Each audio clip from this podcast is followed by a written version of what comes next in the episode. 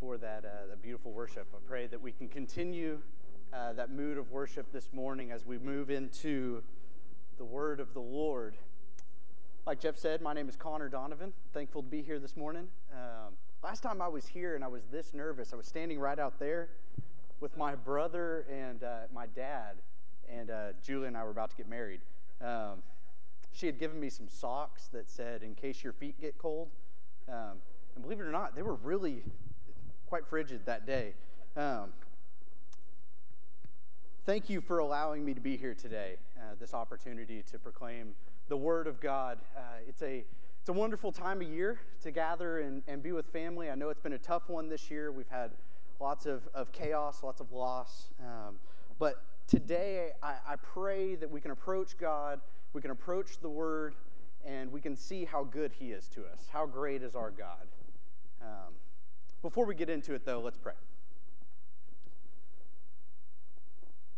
Heavenly Father, we come before you humbled by the opportunity to even speak your name. We are thankful for all that you do for us. Lord, this morning we ask that you would hold true to your promise that where two or three are gathered together in your name, that there you are in the midst of them. Father, send your spirit. We know that your spirit dwells within us as believers, but we ask that your spirit would move amongst us today in a way that uh, maybe that hasn't been seen before. Lord, move in this room, move in the rooms surrounding us, move in the churches in this city, uh, in this state, in this country, and, and around our world, Lord. We just want to glorify your name. I pray today that my words would drop to the floor, but that yours would flow through me, that it would not be anybody here that would be brought glory, but it would only be you that we point to. It's in your name we pray. Amen. If you have your Bibles today, flip and, and be turning to John chapter 1. John chapter 1, we're going to be looking at verses 1 through 5 and verse 14. John chapter 1, 1 through 5 and verse 14. Now, when you begin the New Testament, when you look at the New Testament, you flip about two thirds of the way through your Bible, you find four books at the start. You find books Matthew, Mark, Luke, and John. They're referred to as the Gospels. The Gospels. The first three, Matthew, Mark, and Luke, are called the Synoptic Gospels. The Synoptic Gospels. They're called that because they're very similar to one another. They use uh, very similar language, they use very similar stories. They basically repeat the same thing over and over with the goal of giving an account, a historical and theological account of who Jesus is in his time on earth, from the time he was born to the time that he was raised from the dead. Their, their goal is to tell you what happened. But the fourth gospel, fourth gospel, John, where we are today, is a little bit different. It's not one of the synoptic gospels. It's called the Maverick Gospel. The Maverick Gospel. It uses different stories, it uses different language, it emphasizes different things. John attempts to tell a story that has the same goal, but takes a different method to get there. So you've heard a lot about a Christmas story lately. I'm sure, I'm sure Jeff has, has preached uh, over the past month about the story of Jesus' birth and, and the baby being laid in the manger and the, the shepherds coming in from the field and the wise men traveling into town and, and Mary and Joseph and, and all that good stuff, the traditional Christmas story. But today I want to introduce to you something different. We'll call it the Maverick Christmas story. It's John's account of the Christmas story. It's different than what the other Gospels teach, but it has the same goal. So if you have your Bibles, let's look at John chapter 1, verses 1 through 5 and verse 14. The word of the Lord reads In the beginning was the Word, and the Word was with God, and the Word was God. He was in the beginning with God. All things were made through him, and without him was not anything made that was made. In him was life, and the life was the light of men. The light shines in the darkness, and the darkness has not overcome it. Now, skip forward to verse 14 with me. And the Word became flesh and dwelt among us. And we have seen his glory, glory as of the only Son from the Father, full of grace and truth. This is the word of the Lord. Now, there's a popular phrase uh, if, you're, if you're ever in, uh, looking into real estate, if you're in the real estate industry, there's a popular phrase uh, when concerning property that you're looking at. Is anybody familiar with that phrase? It goes something like location, location, location. Location is important when it comes to real estate. You don't want to uh, buy a house in a, a crummy spot.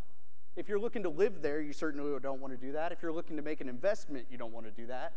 Location is, an, is, extremely important when it comes to real estate. I would argue there's a phrase that we should take into consideration when we look at Scripture. The same way you would do this when you look at real estate it's context, context, context. So when we look at the book of John, when we flip to John chapter 1, we need to know what's going on. We need to know the context in which John is writing. And in order to understand the context of this particular passage, we must first understand the way that Scripture is set up as a whole. What I mean by this is the idea that Scripture tells a story that I like to call redemptive history. Redemptive history.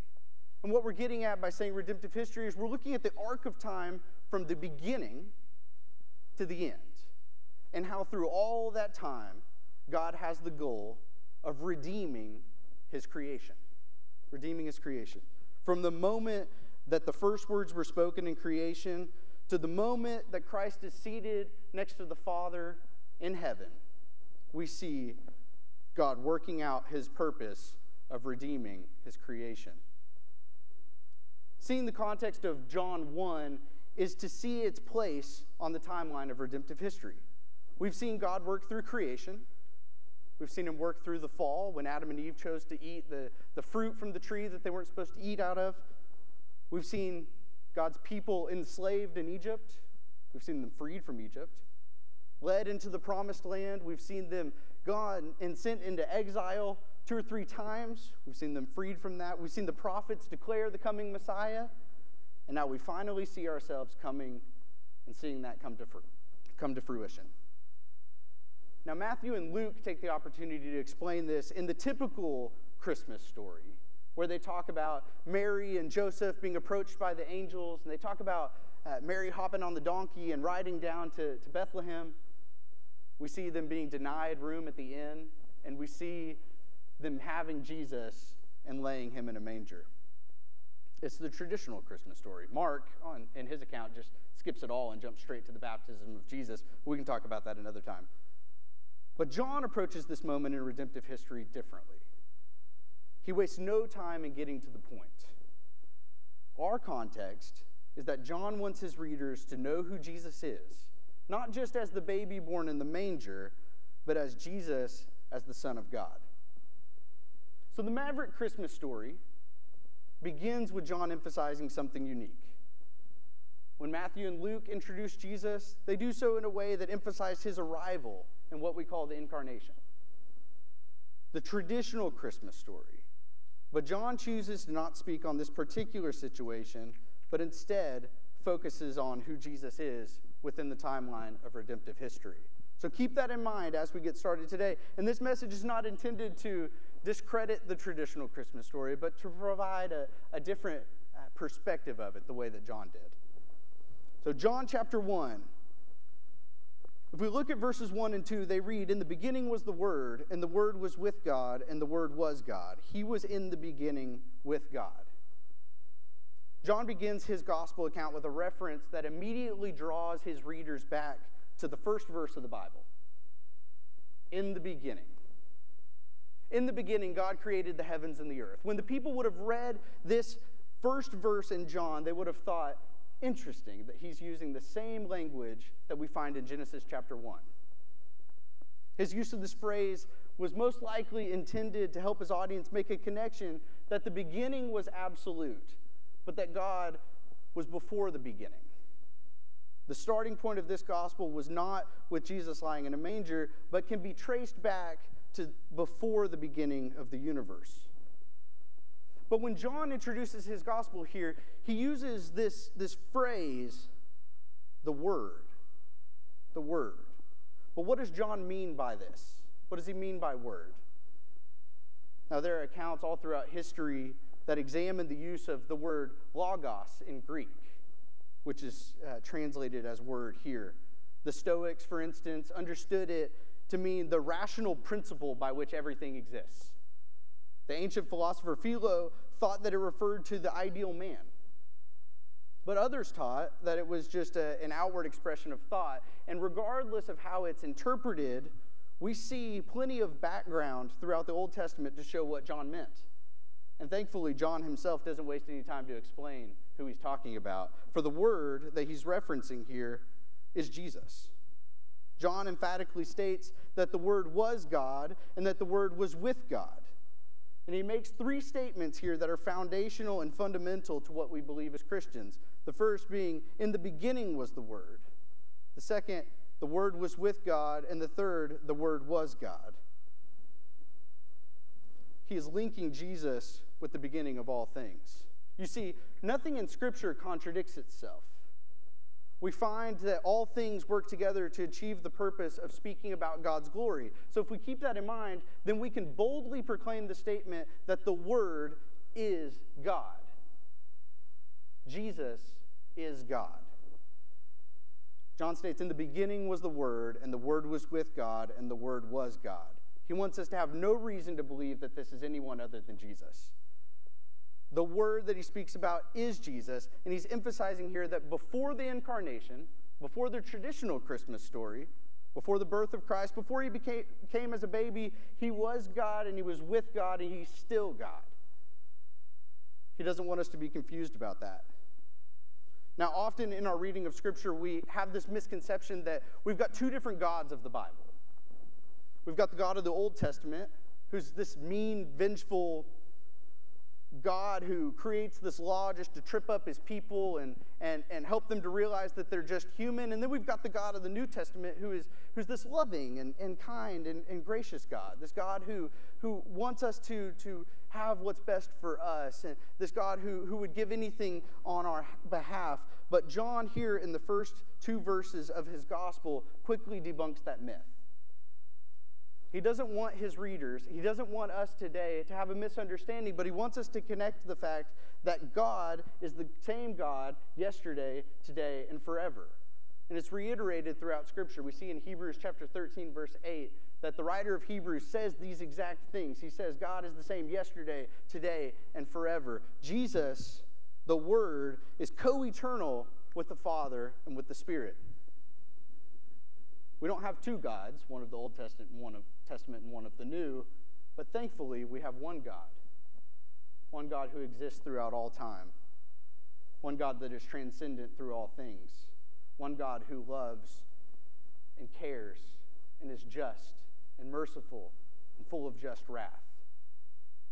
A God whose attributes work together with one another, not contradicting themselves, but working out in a way that we may not understand, but that we can rely on fully.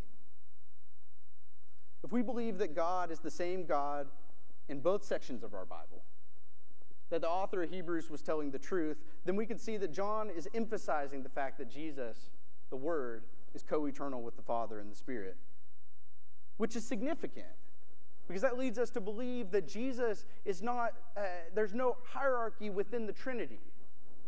There's no division within the Trinity. There's no, no thought or glimpse of the fact that maybe God the Father is different than, than the Son or the Spirit in a greater way. But in fact, that they all work in harmony with one another. That all three persons of the Trinity are able to coexist without any sort of contradiction within themselves.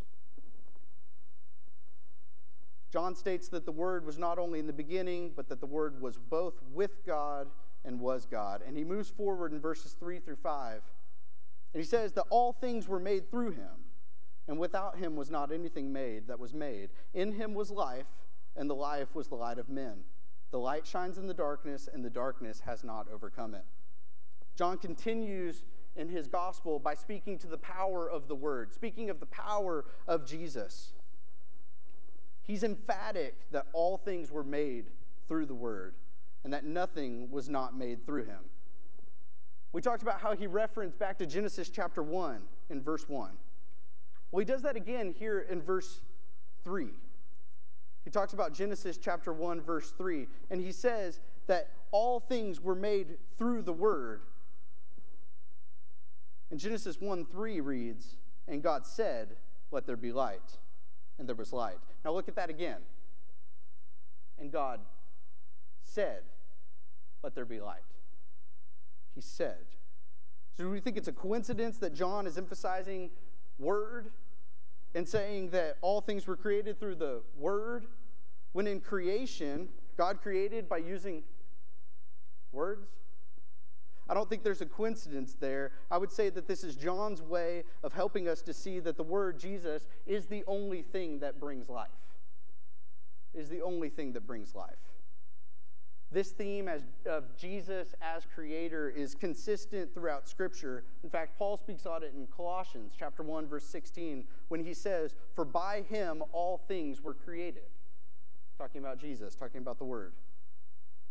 So as John continues in verses 4 and 5, he speaks about what that life is. He says, In him was life, and the life was the light of men. The light shines in the darkness, and the darkness has not overcome it. John speaks to the idea of life and light and it's important to remember that his intention is to point to the power of the Word, the power of Jesus. For Jesus himself refers to himself as both life and light. The, the scholar and theologian uh, D.A. Carson, uh, he puts it, he articulates it well. He says, John is largely interested in light and life as they relate to salvation. The light is revelation, which people may receive in active faith and be saved. The life is either resurrection life or spiritual life, that is its foretaste.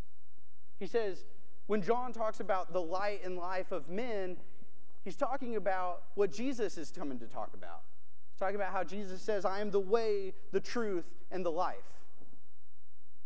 No one comes to the Father except through me.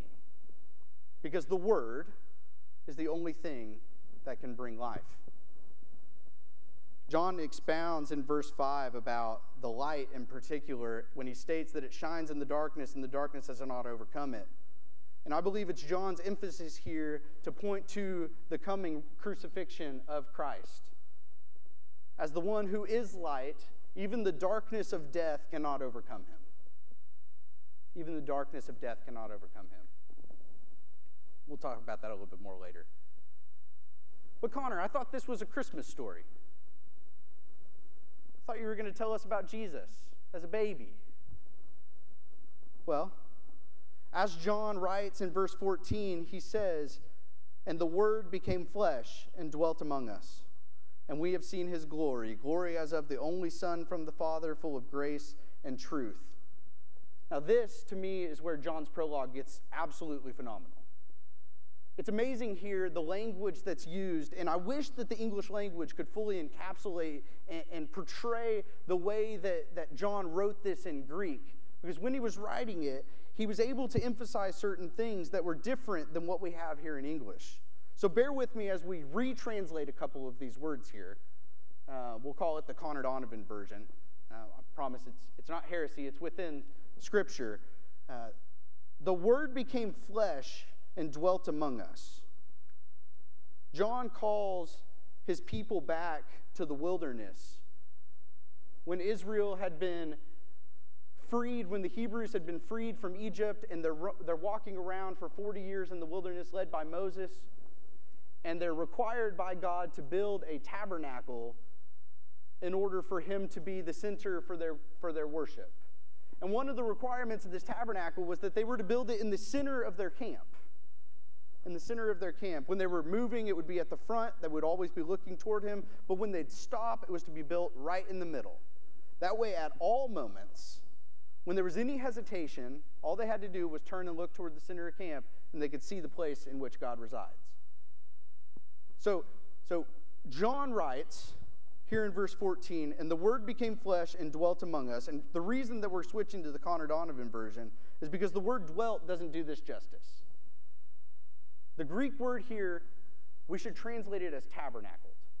The reason we don't is because that makes no sense in English. But think about it this way and the word became flesh and tabernacled amongst us. Jesus, the word, chose to take on flesh at this moment. And he chose to get right in the middle of it all with his people. He chose to tabernacle amongst us. For John to use this language meant that he was emphasizing, emphasizing something very specific. He was showing his readers that Jesus took on flesh and didn't hang out in the background, but chose to get in the middle of it all with us. Think about the severity of this statement here. Jesus, the one who created all things, the only thing that can give life, chose to come into a fallen world, into a creation that had turned their back on him, and get in the middle of it with them. And as John writes this, think about, think about the shock and awe of the people reading it. And try to put yourself in that place. I want you to see just how extreme this statement is. The Word became flesh and tabernacled amongst us, dwell amongst us. Tell me that's not the Christmas story, the maverick Christmas story. For John is telling us about the incarnation of Christ just in his typical maverick way.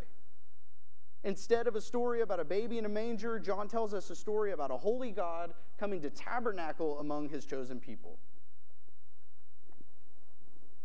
The best part about Christmas is that it doesn't end on December 25th. The best part about Christmas is not that a baby was laid in a manger. The best part about Christmas is not any of the things that we put up at the house or the presents that we give. The best part about Christmas is that the words tabernacling didn't end with his birth. No, it didn't. Because the Word, the one that became flesh, his birth isn't the end of it all. It continued through his childhood.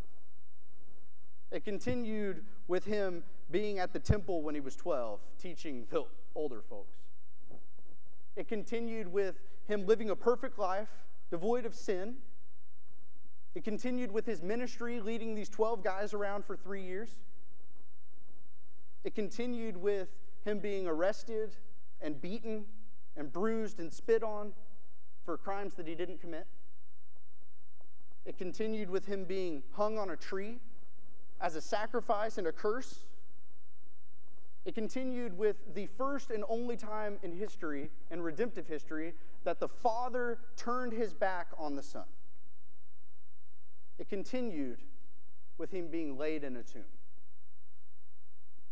But hallelujah, it still didn't stop there.